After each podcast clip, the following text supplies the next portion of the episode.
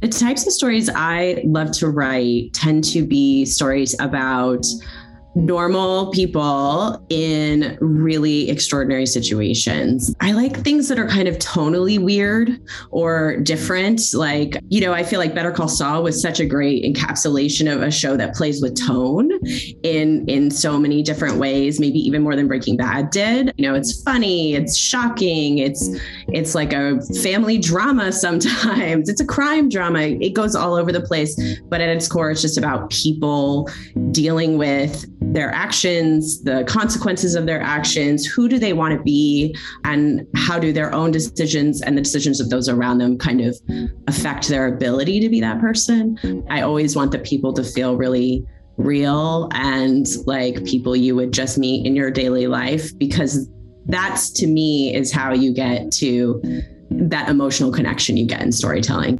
That's Gennifer Hutchison, the Massachusetts born screenwriter known for her work on shows like Breaking Bad, Better Call Saul, and the upcoming Lord of the Rings TV series. Whether she's telling a story set in fiery Mordor or just New Mexico, Gennifer loves finding the relatability within people caught in unrelatable situations. There's something revealing, she explains, about seeing ordinary characters like Breaking Bad's Walter White pulled into something as extraordinary as Albuquerque's methamphetamine underworld. Why? Well, because his behaviour in that pressure cooker environment is behaviour that we all might have dormant within us. The type of TV Gennifer loves to write gives us a chance to see that side of ourselves the parts we hide away or perhaps even deny, dialed up to 11. They don't have to be just everyday people. They could be extraordinary in the sense of they could be kings and queens, they could have magical powers, they could do all those things, but the core emotions are very grounded and relatable. I always say people ask me sometimes like how could you write Walter White on Breaking Bad? You know, you're not a middle-aged man teacher with cancer dealing drugs and I'm like, "No, I am not." Fair, but I have felt desperate before. I have felt misunderstood. I have felt trapped. I have felt all those feelings that Walt has felt in some way. And I think that's what I mean when I mean like sort of ordinary, like people who experience universal emotions because the specifics of their story make that story interesting, but those universal emotions are what allow you to connect to them. I'm Al Horner, and coming up today on How I Write, a podcast about the highs, lows, and workflows of screenwriting. Gennifer Hutchison reveals how deadlines unlock her creativity why the trick to first drafts is to let your characters speak the subtext of each scene, and how you block out the noise when you're writing a show that's five seasons deep and hurtling towards a conclusion that millions of viewers are all deeply invested in. I'm usually wearing my headphones with generally rain sounds playing. I will also listen to, you know, ambient music and listening to a lot of Aphex Twin lately. Yeah, and it's just me and my laptop at that point. That's all to come today on How I Write, presented by Arc Studio Pro, the screenwriting software that lets writers stay focused on the stories they're trying to tell on the page.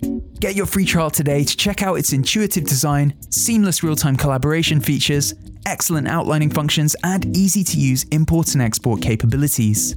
More on those guys later, but now, with no further ado, I'm Gennifer Hutchison, and this is How I Write.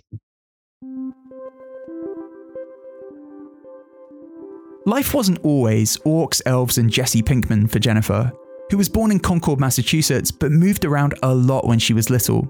That's just how it is for quote unquote military brats, to use her phrase. Kids like her who grew up in US Army families. She credits that life, a life of often being the new kid at school and having to embed herself in new communities over and over again, with leading her to storytelling and shaping a lot of her screenwriting habits today. It helped with my uh, sort of understanding of character and different situations that can build people and um, really intense friendships. So you're able to, it sort of like supercharges your friendships because you you have to make them fast and then they end so quickly. And so you have to get a lot of friendship in a short period of time. And that's almost like telling a story, you know, because like you have to intensify those relationships so quickly um, that I think that actually really, really, I haven't thought about that in that way, but I think that really did did affect it. And then just being open. I think there's an openness you have to have as a military kid that is really helpful in storytelling and and finding an entree into different worlds and characters. The more you discover about Gennifer's background, the less and less surprising it is that she became an important contributor to so many great TV shows, starting as an assistant on The X Files and Mad Men before graduating to the writer's room with Breaking Bad. Gennifer always loved TV. In fact, her childhood was pretty much one big negotiation and renegotiation with her parents over bedtimes so she could stay up and watch her favourite shows. Movies were great too, but there was something novelistic and expansive about TV that she just adored.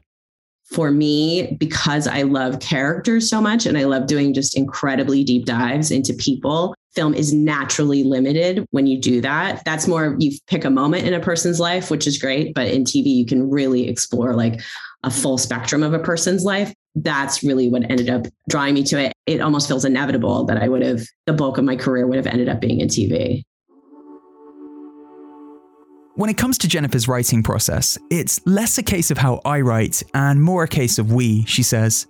TV writing requires close collaboration with other writers in what are known as writers' rooms.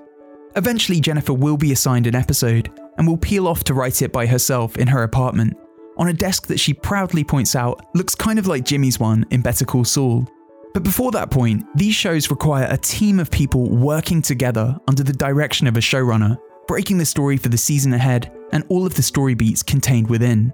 Writers' rooms are wonderful places, especially if you love writing, because you just get to talk about like the little nuts and bolts of character and plot and how you how do you do this thing you know until it's beautiful. And then everybody's like almost shouting over you like oh yeah and then you could do this and then you could do that and then this. Like those are really beautiful moments in a room. On most shows you will have a writer's room which is basically you come in in the morning all the writing staff sits down and you just with the showrunner and there's usually a writer's assistant who takes notes of everything that's said and keeps track of continuity and all the the main sort of storylines. And you just sit down all of us together and we start working on what is the show going to be? What are the episodes? What are the characters? Different rooms do different things. Some use index cards some use whiteboards but ultimately what you're doing is you're writing uh, together you're coming up with the beats of the story, which is just all the things that happen in whatever level of detail your particular showrunner wants.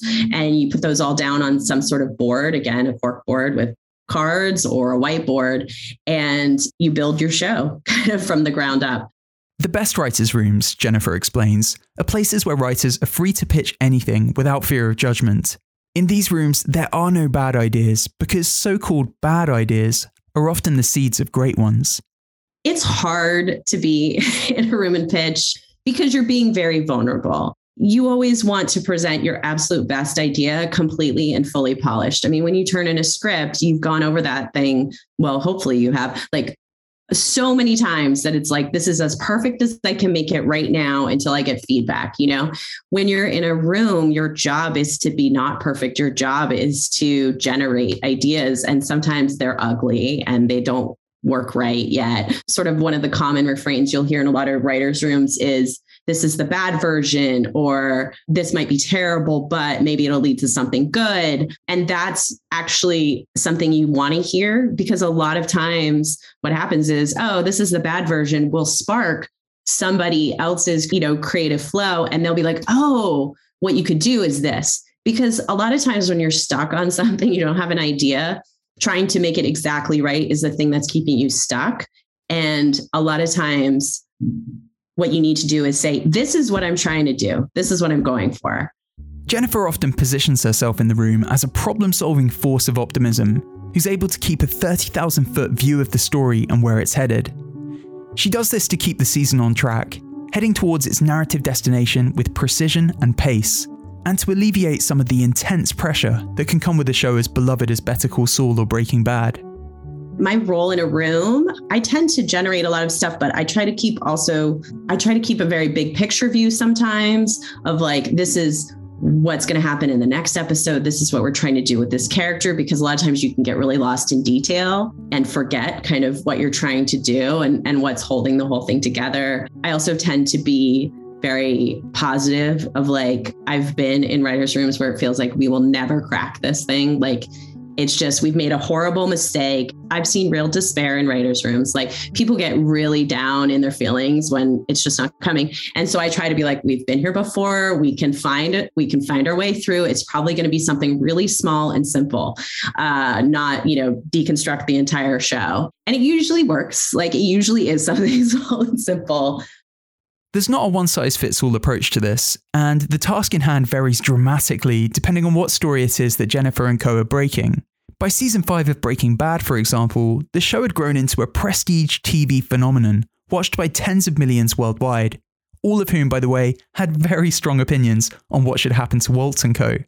At this point, you might be wondering how do you even begin to deal with that kind of pressure? Do you try to block it out, or is letting a little awareness of that audience expectation into your writer's room actually kind of a good thing? Starting a new season in the room is always really emotional in a few ways. If you've already done a season before, you're kind of coming off the glory of like, we finished it. We actually got through a whole season, and usually you're very happy with it. And now it's like, oh God, we have to do it all over again. like, there's definitely this fear of like looking at this blank board that was previously filled and just being like, I don't even know where to begin.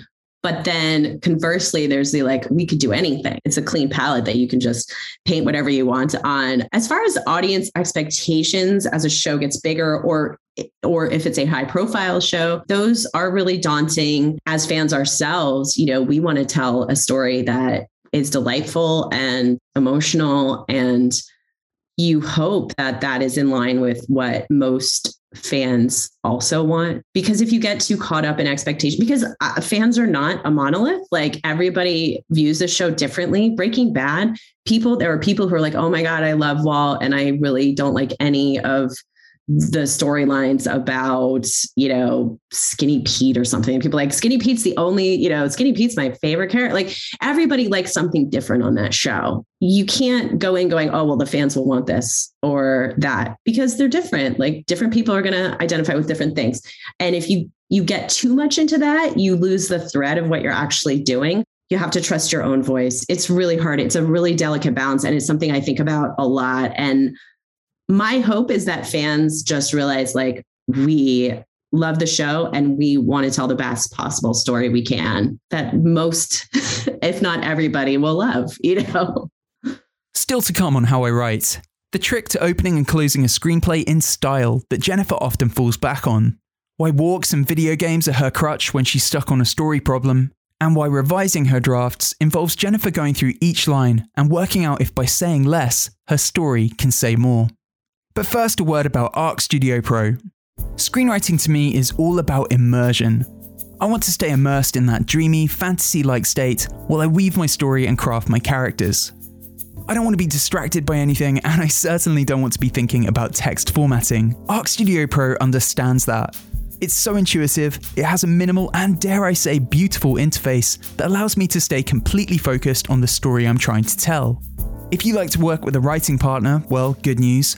Arc Studio Pro has seamless real time collaboration, kind of similar to Google Docs, which allows you and whoever you're working with to stay literally and figuratively on the same page. Importing and exporting other formats like PDF and Final Draft files is easy, and best of all, it has an always free plan, meaning you can sign up today and start writing. To take your screenwriting to the next level, visit arcstudiopro.com. Click the link in today's show notes to find out more. Okay, let's get back to the conversation. I try to bring my own authenticity to everything I write while also honoring, you know, the showrunner's voice and tone. Better Call Saul was a show that for me, I was able to bring a lot of myself into, particularly in Kim's character. I feel such a strong connection to that character that I, whenever I had an episode with her, I would put in details that I felt were, that were mine, that were really things that I would do. There's a misconception around TV writing that because you've got lots of storytellers all contributing at once, there's somehow less room for writers to bring parts of themselves to the table in the way they might on a feature screenplay. That's not quite true, though, says Gennifer. In the case of Better Call Saul, sure, these may be characters devised by Vince Gilligan, undergoing experiences decided by a team of people, but there's still lots of room to add elements of autobiography to the page that help ground scenes in something real. Writing scenes involving the character Kim, for example, frequently allows Gennifer to pull from her own life her own characteristics. This is really a silly one, but there's an episode where she like quits her job and she rents a lot of movies and she's just like eating chips and watching movies. And Jimmy comes home and he's like what are you doing? And I remember we were talking about they're like what does she do? Does she go to a spa? Does she do this? And I was like no guys she rents a bunch of movies and just like eats a bunch of junk food. And that's what I would do. Like that's 100% me. I just took myself and I like made it Kim. And it was a real pleasure writing that scene and then seeing it and feeling so connected to that character in such a silly way. But I was like, well, different people de stress in different ways. And to me, this is the way that I like to de stress. And I would love to see that represented in this one scene, in this one show. And it actually ended up really working, I thought, and, and being a really sweet scene. So that's one example of, of that, a silly one. When episodes have been assigned to writers, who each go away and tackle them alone, they're often up against it.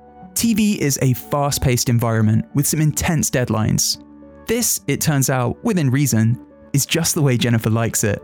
TV is interesting because it's great that you have deadlines and you're really trying to work towards a very specific goal. It is hard when those deadlines um, start to stack up and you have no time. I've been on shows where I've had friends who've been on shows where they have to turn around a script in two days, and that's not a work that you want to be in. You know, there's just no time.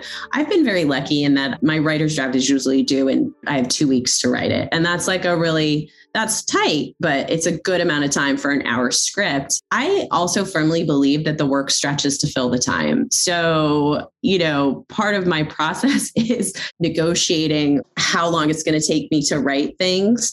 And if I have three weeks, I'm like, oh, I'll be so far ahead. And it's like, nope, that time just stretched out. Like I just took more time thinking about things or getting through the first draft. You know, it, it just, if I don't have a deadline, the work just tends to stretch forever. I if I don't have a deadline on something, I always have to self-impose deadlines and I have to make them firm in telling people I will have this to you by this date because otherwise my brain is just like, oh, well there's so many possibilities. I do think there's a threshold for how much time is uh, is good for obsessing over details because at a certain point you just you just stop getting anything done.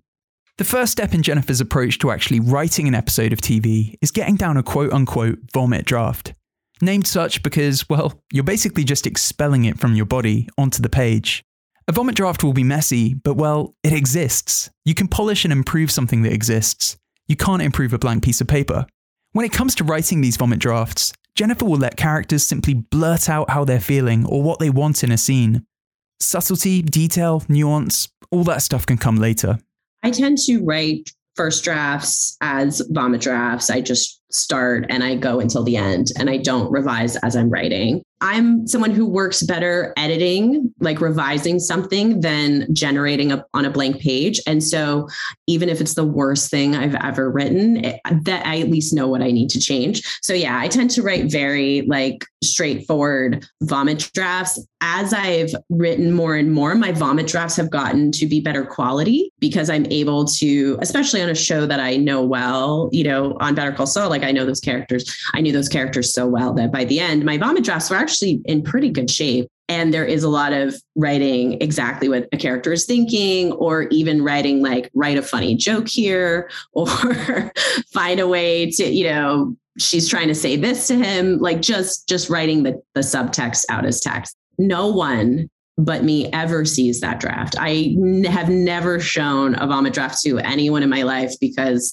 I feel like I would just die of mortification. I write a vomit draft. It's really important to get it on the page for me so that I have something to work with. And then from there, my next revision is a very uh, intense, you know, line by line revision where I work on each scene until I feel like it's in better shape or I've hit a wall and I have to move on. And then I just repeat that process and it gets like slightly less intense with each go through until I turn it in, basically until I run out of time and have to turn it in. when it comes to both opening and closing episodes that she's writing, Gennifer strives to find a really strong image that connects to the theme of the episode.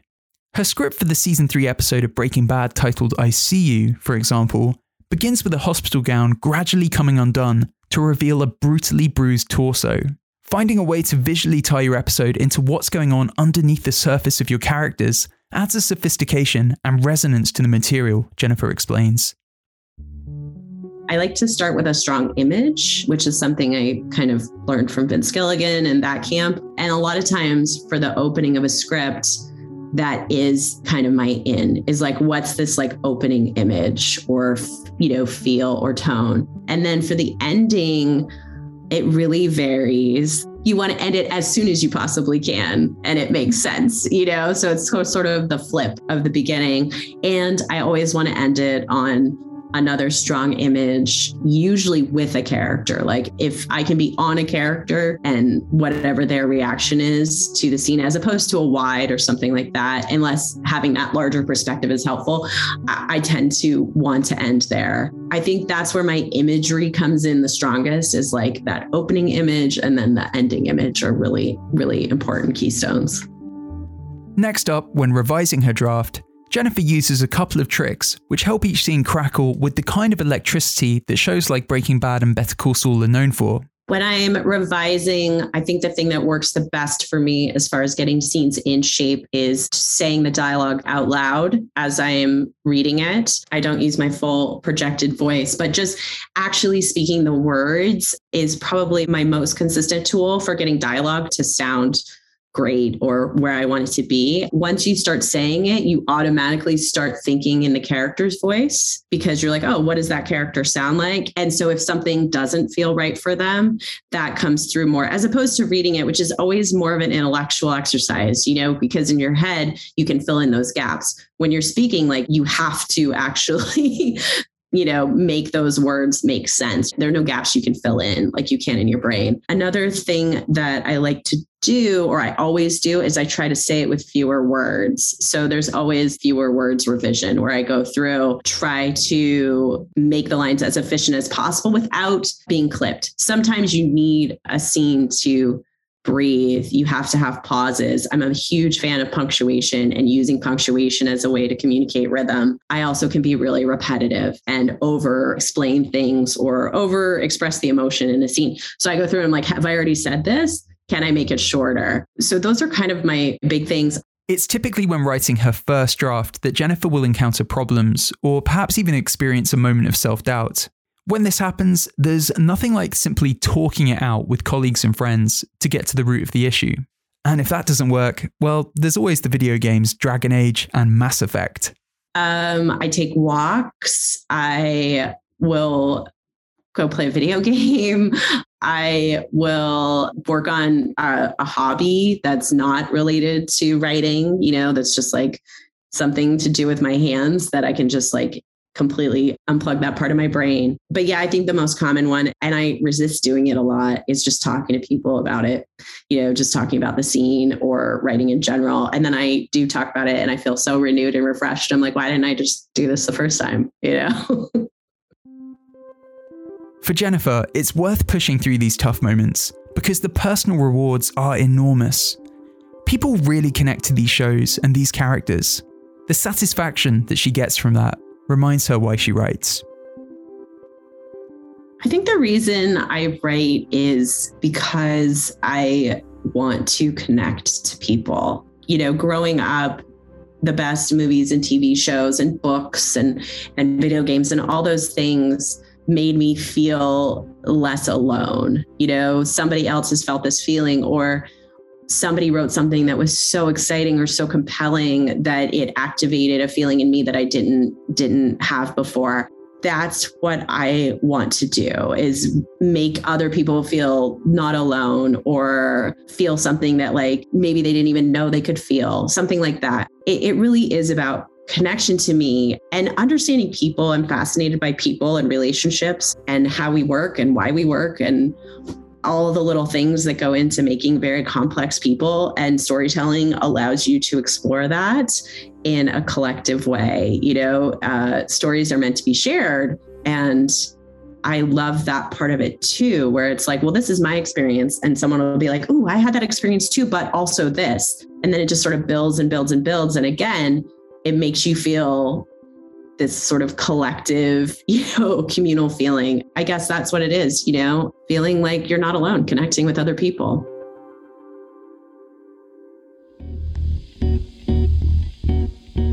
Gennifer Hutchison there is a screenwriter best known for her work on shows like Breaking Bad and Better Call Saul. She's recently been hard at work on the much anticipated Lord of the Rings Amazon series, but before you ask, no, she did not reveal any tantalizing pieces of information about that, so please do not email in asking me. You've been listening to How I Write, hosted by me, Al Horner, with production by Kamil Dymek. Music comes from Oliver Knowles, our theme song is by Nafets.